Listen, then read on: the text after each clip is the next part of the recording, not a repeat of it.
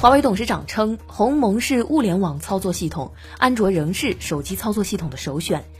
今天在华为二零一八可持续发展报告发布会上，华为董事长梁华谈及鸿蒙系统时表示，鸿蒙本来就是为了物联网开发的系统，使得在自动驾驶、远程操作、医疗环境提供低时延的一项操作系统。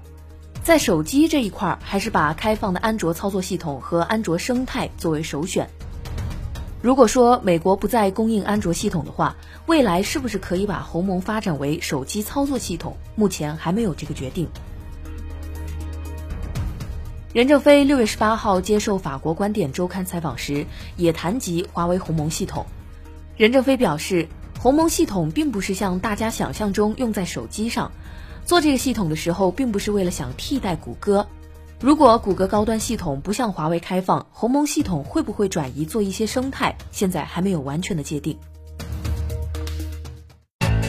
界面财经大事件，了解全球财经要闻，欢迎下载界面新闻 App，在音频频道收听更多精彩内容。